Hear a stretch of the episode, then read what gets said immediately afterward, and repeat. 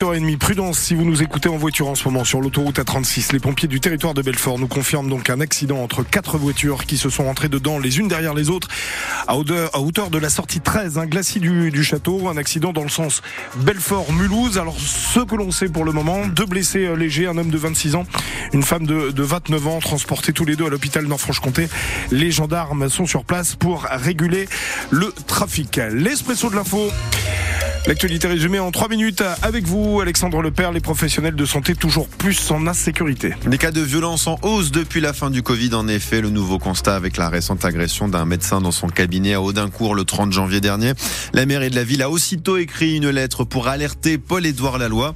Et la réponse du procureur de la République au tribunal de Montbéliard, c'est la suivante. Toute atteinte au personnel soignant sera désormais sévèrement punie. Je ne laisserai passer effectivement aucune agression de ce type, quand bien même le ou les mises en cause n'ont pas d'antécédents judiciaires. Il s'agit, à mon sens, d'une question de principe. Et puis, mon propos, c'est de faire en sorte qu'il y ait une sanction qui intervienne dès l'issue de la garde à vue pour justement passer ces messages-là de fermeté et de rapidité qui me semblent s'imposer. Et l'agresseur du médecin d'Audincourt sera normalement présenté devant le parquet ce matin. En attendant, les moyens pour protéger les soignants seront renforcés à Audincourt. Témoignage aussi de l'invité ici matin, à 7h45. Renaud Fouché nous a répondu. Le cardiologue et vice-président de Pays de Montbéliard Agglomération est en charge de la politique de santé.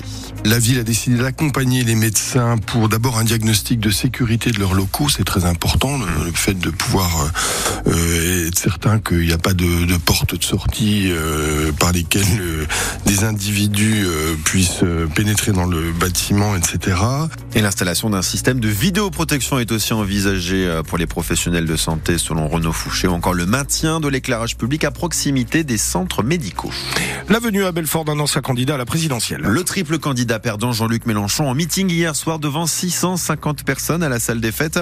1h30 de meeting sur plusieurs thèmes d'actualité et des soutiens toujours conquis par le leader des Insoumis, venu saluer son ami Florian Choche, seul député de gauche en Franche-Comté.